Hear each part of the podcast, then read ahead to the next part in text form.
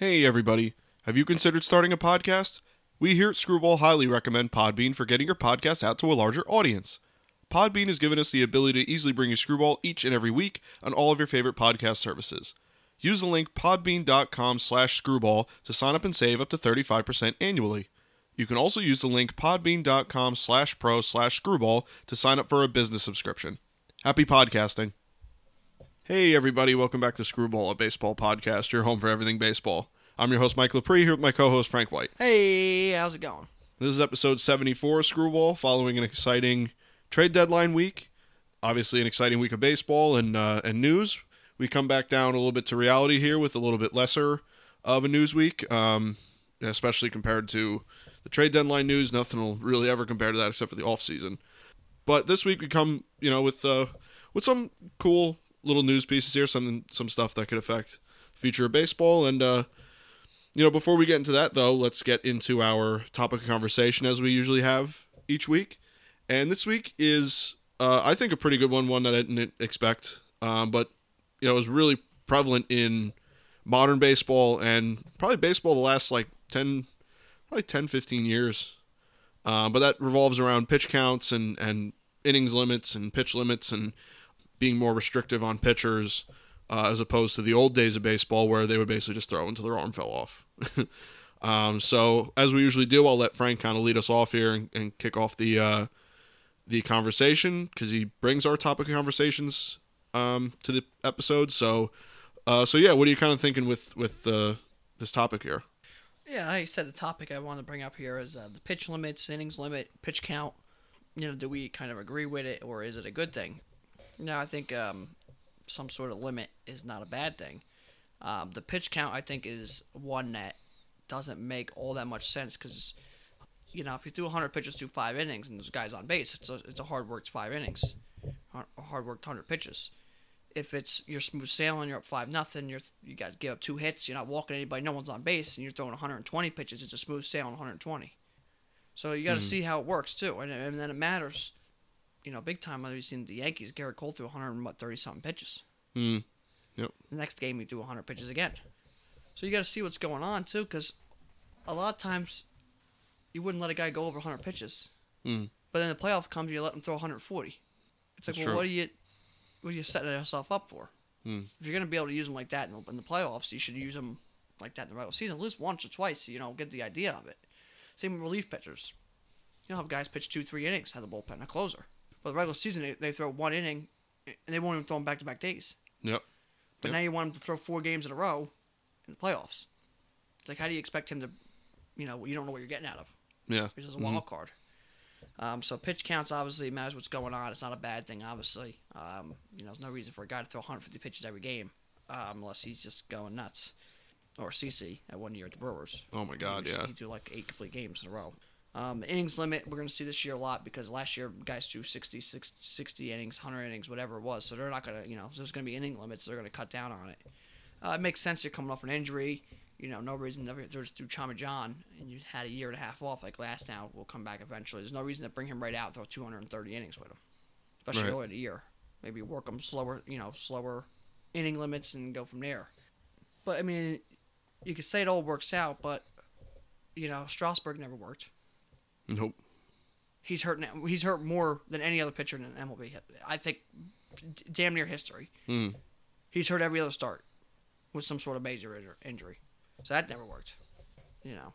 Then you got guys like Verlander who never really was on an inning limit, and mm. that that worked. I mean, yeah, he's Tommy John now. He's 39 years old. CC, it worked. There's yep. never an inning limit with him.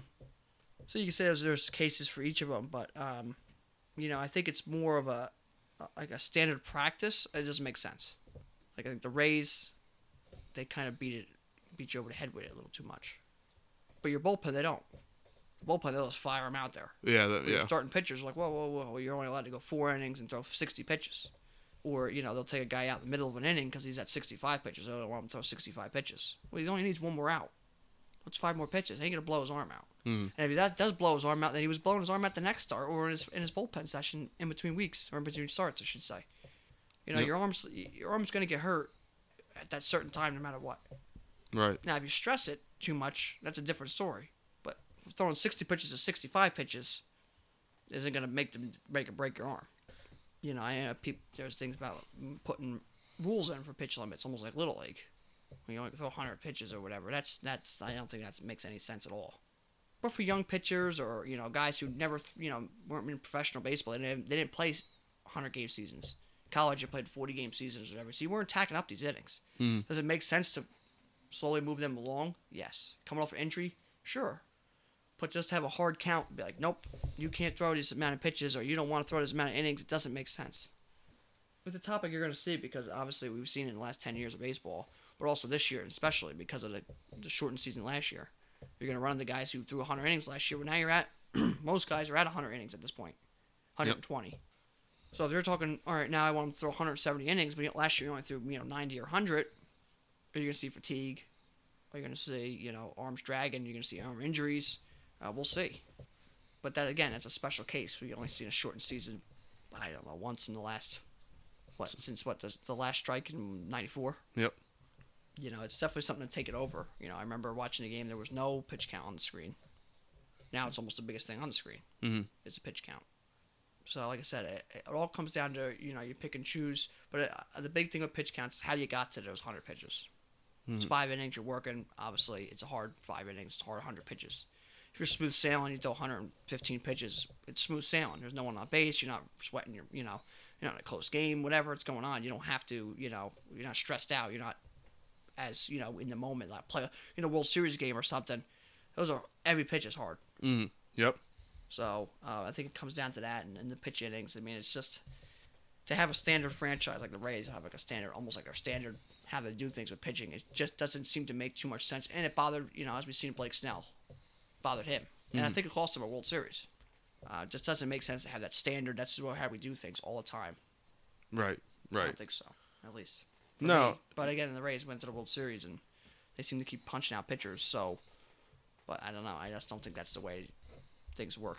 No, you see, uh, you see that mightily backfire on them with Blake Snell, like you said, and the first thing that both of us thought of was the Stephen Strasburg situation. That didn't work out. And they lost Um, the World Series. They lost the playoff series. Right. So you, your player got hurt. I guess you could say, oh, it worked out. They ended up winning the World Series with him. But, But- he's hurt more now than he's ever been hurt. Right. Now he's got thoracic outlet syndrome, Mhm. which is almost a shutdown of the career. He's had Tommy John. You know, I just, I don't know. I don't. I, it doesn't make much sense to do what you know. They could have definitely used him that year, more sparingly maybe, Mhm. but definitely could have used him. Right. Twenty more innings. Were, what? What was twenty more innings that put on him? Yeah, it wasn't gonna. Was he? Was that? he's- He already got thoracic outlet syndrome, so it didn't work. No, no. Got him his contract. You know, Yeah, after the. World Series. So he's all right. Uh, but yeah, I don't, I don't, I think uh, a lot of pitch counts, uh, like a lot of things in baseball, should be a case by case basis. If you have a guy like Cole out there that you know he can throw like that, and you know he's going to pitch as dominant, you know, like he can, then it's fine. Or you got a guy like Chris Sale now coming off, even though he's, he got Tommy John, a guy that just slings the ball in there and can pitch really till his arm falls off. Um, I think that there's guys that are designed to pitch like that. But like you said, if there's guys that struggle to get through five, six innings, or there's even guys, high strikeout guys, that sometimes their pitch count gets elevated because they're, um, or even a guy like Robbie Ray, high strikeout, high walk, you know, so their pitch count gets elevated. Then you just eyeball it. Then you say, well, he's around 100 pitches. How's he looking out there? Is he, you know, does he look like he's laboring? Does he look like he's really like these guys that still have no idea what he's throwing? Then it, then it becomes a little bit. I think that a lot of modern baseball gets lost on that a little bit. of The eyeball, watch the player. Yeah, you know, I think 90 that pitches, and all of a sudden it's like, oh well, let's just start getting warmed up. Let's be ready for it. But it's like he's smooth sailing 90 pitches. It's the sixth, seventh inning. right. He's smooth sailing. Yeah, There's no reason to you know get up in arms. yeah. You know, All of a sudden he starts walking a guy or two. Then you start getting a guy stretched out, and you see what happens. or he You starts know. throwing his fastballs high, high, high, missing location. That's usually your first sign. Yeah, You know, but if he's smooth sailing, I mean, oh, 90 pitches. Well, that shouldn't be the, that shouldn't be the issue. You know, it's it's he's smooth sailing. Let him go. Let him go. Yeah. He comes to you, you know, unless there's a, a destined plan, like we've seen uh, Santana, Johan. You know, he hurt his arm. After that, he threw like 150 pitches, 140 pitches, and a no hitter. He obviously Yeah. coming off arm issues. I remember Terry Collins though. You know, he mentioned he's like, "Hey, I went up to him, and it was almost, eh, you know, I'm not sure the exact circumstances or what was exact- exactly what was said, but I think pretty much it came down to it was like, "Hey, you want this? Go get it, but this is all you. yeah, Like, you get hurt, It's not on me. Yeah. You This, know, is, this is your moment. Yeah. and that's that's okay to give them their, their ultimatum too. Yeah. I mean, obviously, you're you don't want to want them to get hurt. Or you don't want to lose their guy because you want to win. But and players are never really going to give you too much of the right answer. No, they'll just they'll But they'll want a special throw. moment there. You know, this is you. If you want it, you take it. But really, I'll, I'll give you what my two cents here. I, I you know, well, we should put you whatever. Mm. Um, but listen, you know, if you get hurt, hey, it's your call. Yeah. It's not gonna be like me keeping you out there. You and I get you hurt. You know, Yeah. Yeah. They said that with, with Dusty Baker, the Cubs, Kerry Wood, and Mark Prior. He kind of used them and used them and used them and used them, and then they both got hurt. Mm. Uh, people almost they thought Dusty Baker was the one that ended their, you know, kind of ended their careers because he kept using them. But you know, I don't know the behind the scenes with that one, but it's that kind of concept. Where it's like, hey, if you you're coming to me, you want to pitch, you know, Matt Harvey, Terry Collins in the World Series. Yeah. He wanted to be out there. There was no You way know? you were taking, you know, there was almost no way you were taking him out. Right. Even though you, if you wasn't gonna finish the inning, you were losing the game. Right. but there was almost no way you were taking him out. Did that real? Did those ten pitches that inning was that the reason Matt Harvey's where where he is today? I don't think so. No, those ten pitches specifically. No. Especially because they would have threw them ten pitches, they would have won that game. They win the World Series. His career is probably on a different path as well, sure. as Sure. the Mets and Terry Collins and everybody else. Mm. So, you know, I don't think a ten pitch, fifteen pitch. I don't think that's what's gonna hurt your arm. Mm-mm. Because you pitched them ten pitches today and not ten pitches three days from now. Yeah. If your arm's like a rubber band, if it's gonna blow, it's gonna blow. Yeah. like your Achilles or your knee. If it's gonna go, it's gonna go. It just happens. Sometimes you Right. get hit different, or you, you know, you stop and it, and it jolts yourself, Acuna, something like that. That's a little bit different. But just the idea of throwing, and all of a sudden it's like, uh oh, well that's gonna happen. Mm.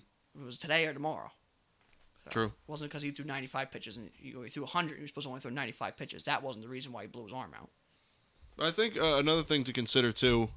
Um, I think that upper baseball management, um, you know, the GM and uh, the back office and the owners and stuff, I think have a lot more of a, a hand in the everyday baseball operations. Usually, it, in the you know old back then, a lot of the times the manager was just handed the team and go ahead. But now, you know, you have the back office analytics and stuff, and not for nothing, but with how much money is in baseball anymore, that's these it. guys are protecting their investments, and Yeah. you know, Well- so I think that plays into it too. Yeah, they'd rather be smart and be like, hey, you know, we didn't put you in harm's way to get hurt. And then if you got hurt, hey, we did the things the right way. It just happened. Yeah, Instead of being like, hey, let's push him. And then he gets hurt. And it's like, well, we could have done this different. right, You rather play safe and play smart. And then if he gets hurt, all right, whatever. right. But you don't want to be like, hey, let's, you know, we could, you know, if something happens here, we just jeopardize him and our team for the next couple of years. So that's that's kind of where they're at. They'd rather be safe than sorry. But Right. push comes to shove, you try to win a World Series. I I see. I was reading something about Matt Harvey the other day because I you know I wanted to read up on kind of what scouts and people said why his career kind of took the downfall, and he said he never he wouldn't change a thing. He wanted to pitch that game. He wanted to pitch. If they would have won that World Series and he would have blew his arm out and never pitched again, he would have been the happiest guy in the world. He would have got that World Series ring. yeah. Agreed. So it's like, do you risk pushing him a little bit if it comes to winning? Chapman, the Cubs, Mm-hmm. pitched him till his almost till his arm- fell off. Yeah. He won a World Series, and it really hasn't affected his his really his arm. No. Still But the idea was he might have, but they won the World Series. So would he take that trade off? I think so. Yeah. Yeah. absolutely. And he got paid. Yeah. Oh Money, yeah. Won a World Series, and really he hasn't really had his any major issues as you know to this day. So you know he really he got the trifecta Right. for his. Yeah. It worked out for him for sure. Worked out for the Cubs. Worked out for him. It's worked out for the Yankees for the most part. You know. So, yeah. There's definitely it's a case by case thing. I don't think that a standard across the board pitch count thing should be on. I think that there's moments where it works. There's moments where you protect your investment, you protect your pitcher, but there's times where it becomes a glaring flaw. Like I said, the Blake Snell thing. They they just wouldn't pitch their guys past five innings. They just wouldn't do it. And does And it just- you know, and does that change a little bit of baseball too? Does it hurt baseball? I think it hurts baseball. Me too. With the yeah. Rays having that standard, this is how we do things. Mm-hmm. I think it kind of hurts the game. Yeah, I think so too. I get the theory behind it.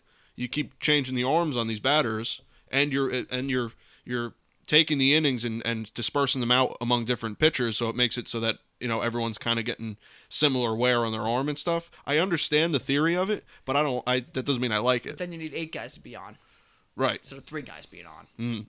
which you would ideally like to. every day. Yeah, here's your starter. Here's your setup man. Here's your closer. Done. We're at. You know, we're going home. Or like, you know, yeah. It's just you don't have to pitch these guys. Like the Rays, they pitched them into the dirt last year. Yeah. relievers. That's why you see Nick Anderson start struggling. He's pitching every day, five, six outs, five, six outs, two Hmm. innings, one inning every day. Not used to that. No. Pitches maybe back to back days. Maybe one time he'll pitch three days in a row. Maybe. But then he's off for two, three days. He would pitch every, every, every single day. But your starter can't go five innings. Yeah, it's like But he could pitch every single day, throw 30, 40 pitches every single day. It's like, so where are you? yeah, where's the cutoff? Yeah. So it's a, it's a weird topic, but it's definitely something you're going to come across this year with last year's shortened season. It's definitely something we're going to see. And soon. You're, we already heard about it, but you're going to see it with your own eyes here soon. Yeah. Um, with some players and Taillon for the Yankees, Carlos Rodon. Guy only threw like eight innings last year. Mhm. You know, guys like that, you're going to see this. Especially those teams, uh, especially the White Sox. You're you're expecting to go pretty deep in the playoffs. Mhm. He only threw eight innings last year, and this year he's got shots on 230. That's quite a jump. Quite a difference. What yeah. do they do? So we're gonna we're gonna see it. Sure. We're gonna see it soon. Yeah, and you know it's always a conversation around the playoffs too. Guys throwing a lot, especially bullpen guys. Bullpen's got guys really start to get stretched out in the playoffs anymore. So that becomes an issue too. Guys throwing like I don't know 70, 80 innings as a reliever. It's pretty taxing on the arm. So so you know it's it's becoming a, a similar theme in modern baseball with a lot of the teams. I think most teams follow that kind of you know t- to varying degrees. The regular season is new baseball. The playoffs still goes back to old baseball, older baseball. Oh yeah. It's just how it goes. Yep. Either sometimes you got a starter going, just going, or sometimes a pull starter that's more new age. But then the relievers are just going. Yeah. Oh, but Oh, then yeah. it's also where hey, we're trying to make, put ball in play. We're hitting, running, we're stealing. We're you know hitting behind runners, we're bunting. You see more older baseball in the playoffs. Yep. Sometimes the pitching, you know, t- taking the pitch, starting pitcher out, and- or even doing an opener. That's still some newer stuff. But you see more older baseball in the playoffs than you do in the regular season. Yeah. So when push comes to shove, it's like, well, this is kind of how we got to do things. This is how this is tried and true. It always works. Yeah. So you know, it's just kind of funny how it works like that.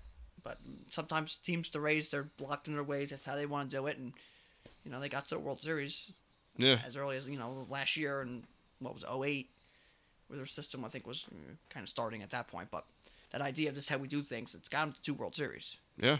Hasn't won them one. No, no, but I mean they've they've been there. Um, so I guess you can't really say that it doesn't work, and they're leading the division right now. So it works to some. It, it works somehow. Yeah. You know, but so- I just don't know. No, That's the angle we want to go at, or that's the way. That's winning baseball. right, It's like they win last year if they let Blake Snell go six, seven, eight innings. They win last year. sure. I I think so. Makes a big difference. And I think the Yankees lose that game this year. They pulled Gerrit Cole one nothing against the Astros. Yeah. Oh yeah.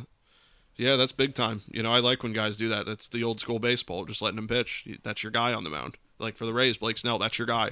You know, just let him go. If he's if he's smooth sailing, what what if it ain't broke, don't fix it type thing. You know, I don't know. It's again, it's being it's a lot more prevalent in modern baseball than it was back then. If you're an older fan and you you watched in the 70s and 80s and this stuff, this is there was no pitch count on the screen, and Ron Guidry was out there throwing 150 pitches, and Nolan Ryan was throwing how many Yeah, pitches, until and he was 90 years old. Like, you, threw seven, eight innings, and then your closer came in for two or three innings, and that's just how it was every day. Yep. That's why Cy, that's why relief pitchers won Cy Youngs and, and stuff like that, and or MVPs and stuff because they just they, they pitched just as many innings because they threw three innings out of the pop. Yep. And they'd pitch every day. If they were needed, they were they were in there. Yeah, you know. never So worried. Twi- you know, never thought twice. yeah, yeah. So it's uh, again, it's it's a lot. You know, if you're like us, you're a little younger. You know, this is kind of the baseball that's that's really like in our. We're gonna be watching for a while. I feel like. Um, so we'll see what happens. Maybe baseball takes a turn, or maybe it even gets to the point where you're only seeing openers all the time. I don't know, but it's always an interesting conversation because it's it's really really embedded in modern baseball now. So, uh, but with that, let's move on to our news segment of the show. Uh, just some uh, some little quick news updates here. Uh, number one, uh, Ramon Laureano uh, was suspended. So on August sixth, Ramon Laureano of the Athletics was suspended 80 games for his violation of the MLB's Joint Drug and Treatment Program. The PED test came back positive for nan- nandrolone, uh, steroid injected into the muscles, and is a drug used commonly in previously PED cases. You'll remember Starling Marte tested positive for it, um, and uh, Roger Clemens um, used a variant of this as well. So, so no stranger to you know the steroid era. This drug, uh, Ramon Laureano gets suspended, being caught for it, uh, which you know hurts the A's a little bit, considering that they they beefed up their offense and now they lose a big part of it. So, uh, something definitely watch out for and uh, kind of stinks that he'll miss the rest of the season. A little bit of uh, a little bit next season. Uh, number two, according to the New York Post, the MLB and Barstool Sports are in significant talks about having midweek games on Barstool's main site. Uh, both sides have declined to comment, and a source familiar with the information has called the negotiations no, excuse me, has called the negotiations quote about 50-50 end quote. So Barstool, uh, what I think is interesting about this is um, I know a lot of people have varying opinions on Barstool, but what I think is interesting about this is that the um, hardest demographic for baseball to catch right now is the 18 to 35 demographic, and Barstool reigns and ranks really high in the 18 to 35 demographic of fans. So, do you risk uh, alienating your older fans? Maybe that don't like Barstool, or think they're a bit crass and and think that they're a bit over the top. Um, do you risk that for bringing in the younger guys um, that watch Barstool? The younger, uh, they're predominantly 18 to 35 male audience is is there. So you know, is it worth the chance at this? You know, they, it, who knows? This may not go through at all. But uh, what do you think? Is it? Do you think it's good for baseball? I think I think it could work. I think that this could definitely work Yeah. if they don't if they don't start making Barstool almost too integrated because then you start to alienate people. I think. No, I think it'll be fine. You just throw them on a, on a different media outlet, essentially, in the middle of the week. You're not going to lose your older audience. They've been watching for 60, 70 years. Putting them on a different market for a game or two during the week is not going to hurt them. Right. Um, but also, what it does is it brings maybe, you know, Barstool will have their, their baseball guys maybe do the game or something like that. Um, Yeah. it brings a different, you know, basic to the game. Instead of having this, you know, A Rod maybe talking about he played, you know, he knows, you know, the ins and outs and some analytic guys. Maybe you get a Barstool guy who is more of a common fan.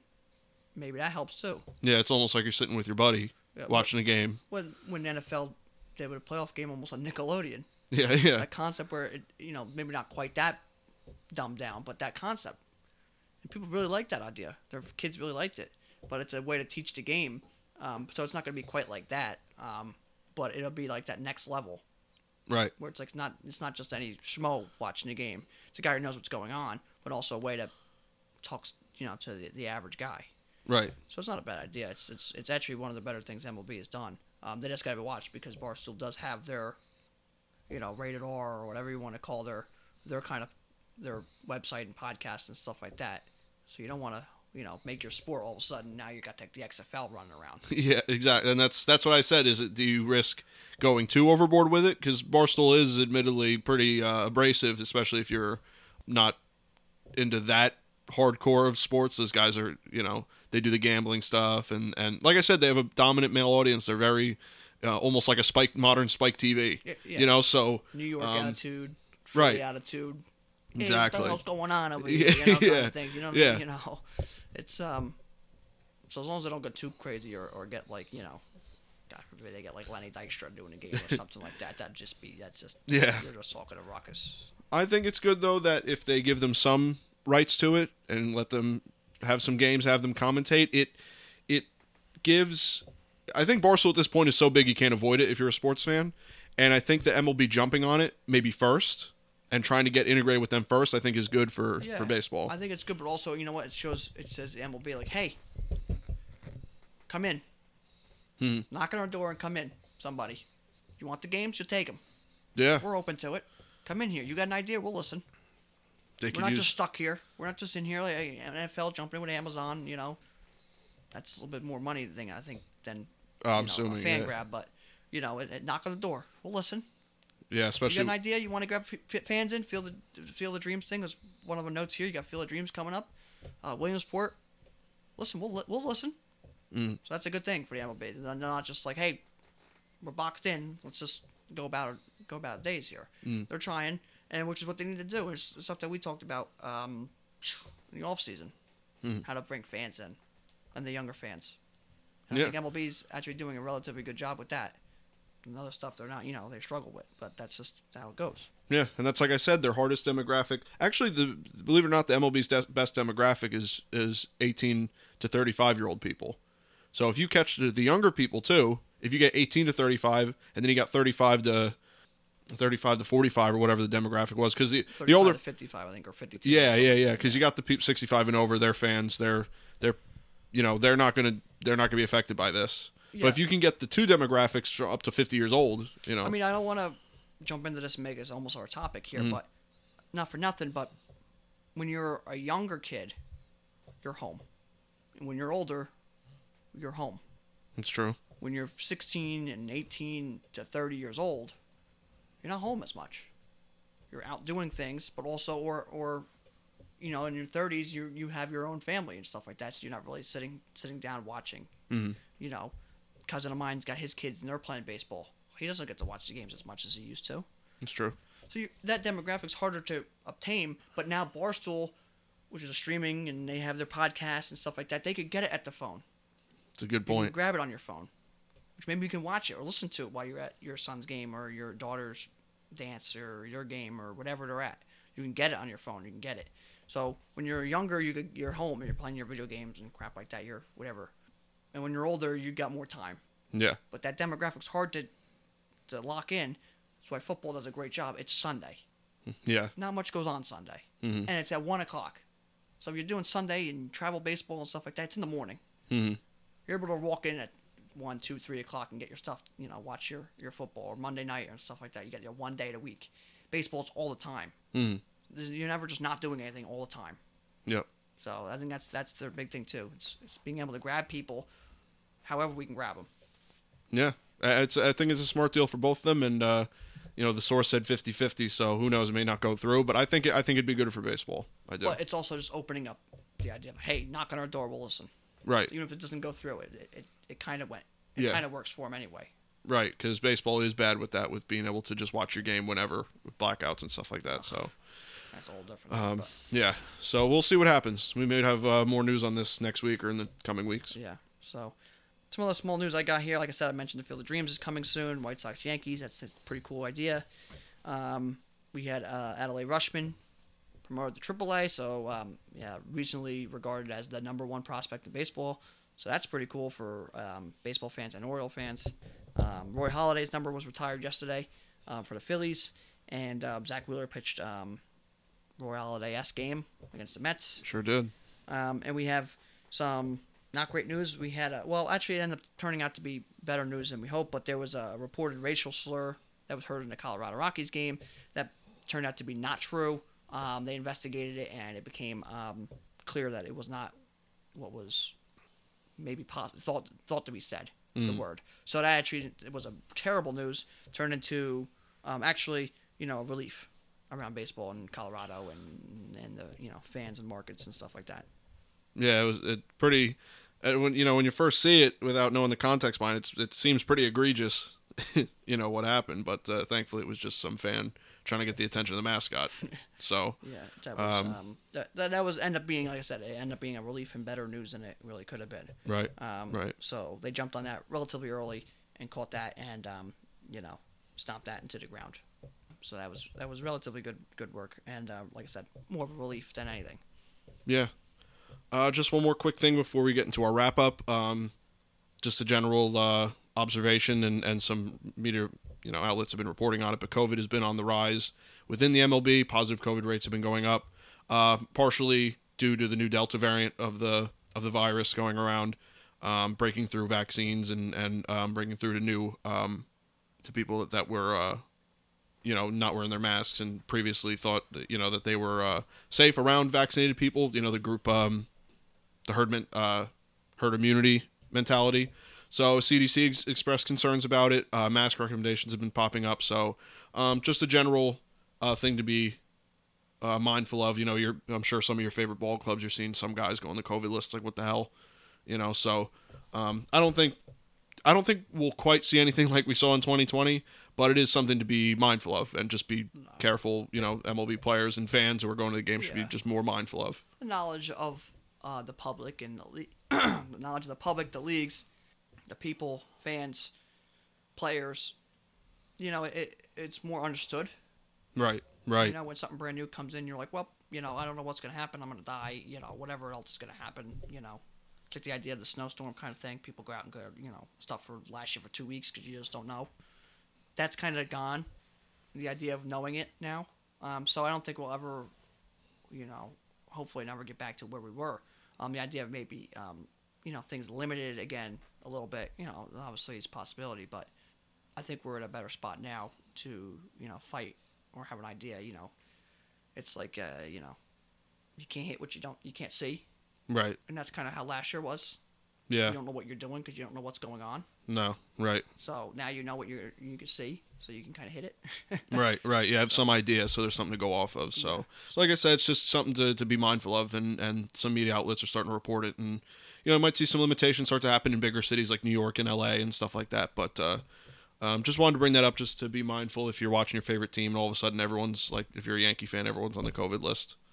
So, so yeah, just wanted to bring that up, um, and then we, you know, final piece here, we have the wrap up. So who's doing the best right now? Uh, the Giants still own the best record in the MLB at 71 and 41, with the Dodgers behind them in the NL at 67 and 45. Over in the AL, the Rays own the best record in the league at 68 and 44, and the White Sox and the Astros are right behind them at 66 and 46 apiece. The Dodgers own the best run differential in the league at plus 171, and the Diamondbacks still own the worst at minus 178. Yeah, yeah.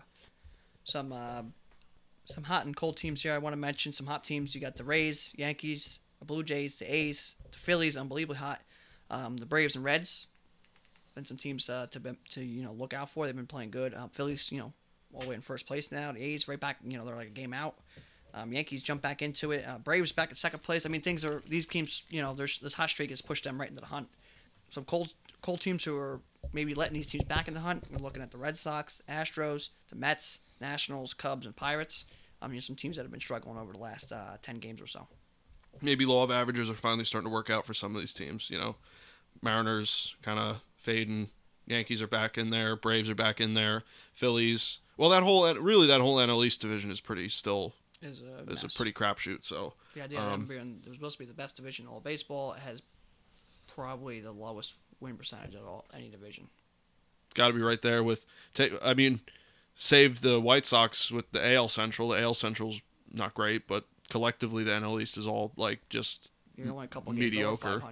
yeah. They're all like they're all just there at, to some degree. So. Yeah, it's just that, that the muddling from April's never cleared up. I mean, the one East division, you know, if you said the, the East would be good, you got the AL East is probably the best division with the Rays, Red Sox, Yankees, and Blue Jays really all vying for playoff spots, you know, so so at least the one East division is pretty, you know, is pretty good. But so let's move on then to our hot and cold players of the week, who's hot and who's not. So, uh, like I usually do every week, I like to bring up the players of the week. So, number one and two. Uh, number one, CJ Cron is the NL player of the week. He batted 556 over last week with a 1278 slugging and a 1914 OPS. Uh, number two, the AL player of the week is George Springer.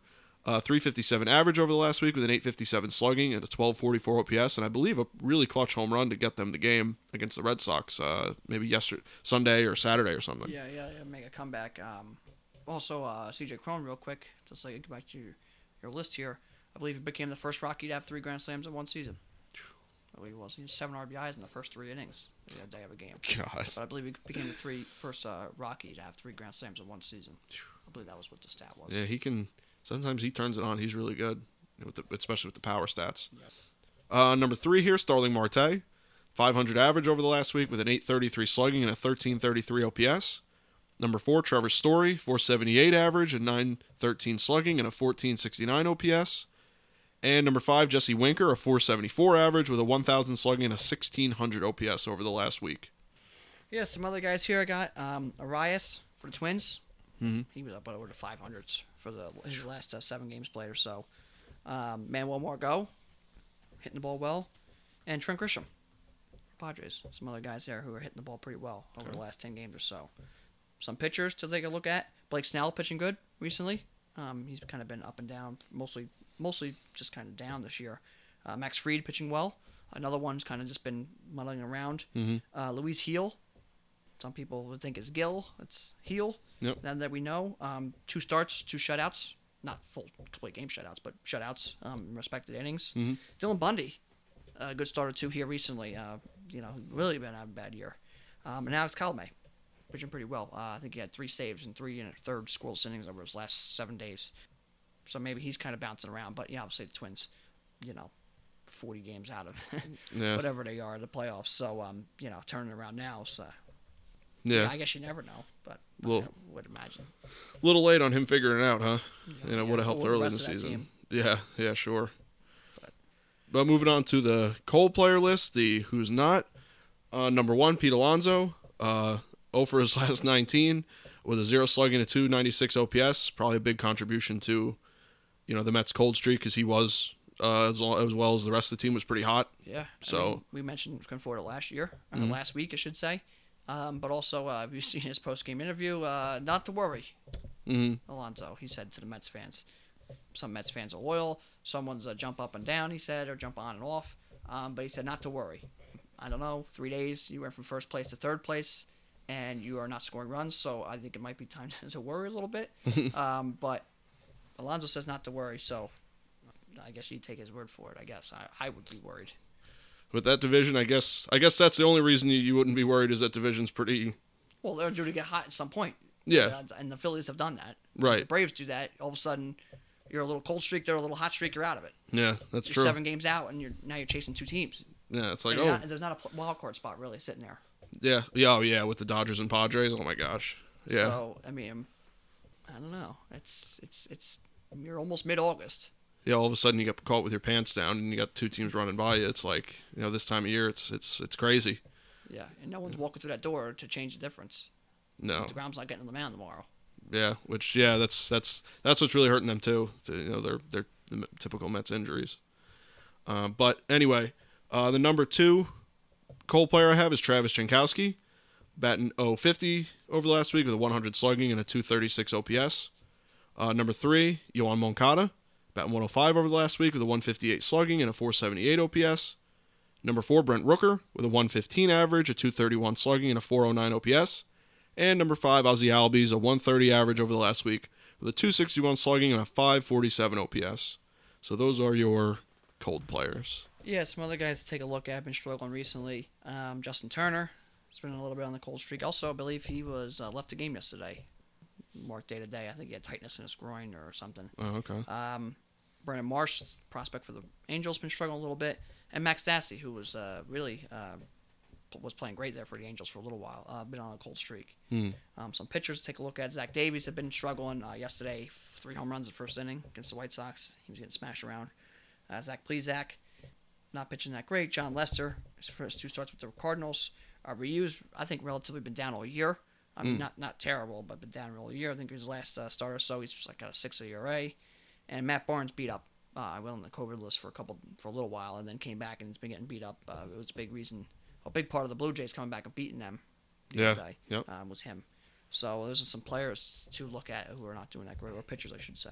Yeah, I mean, it, it makes sense. Some of these guys, they're on the cold list and their team's cold. So, it, Yeah. it- you know, especially like, like you said, Matt Barnes, the Yeah. Red Sox, he's been locked down all year, and all of a sudden.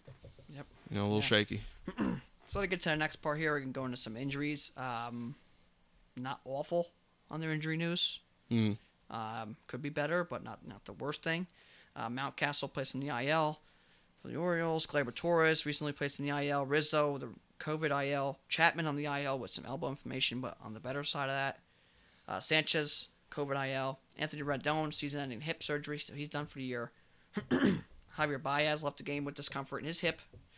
Um, Jason Heyward on the IL. Kyle Freeland left to start early. Raimel Tapia left the game early.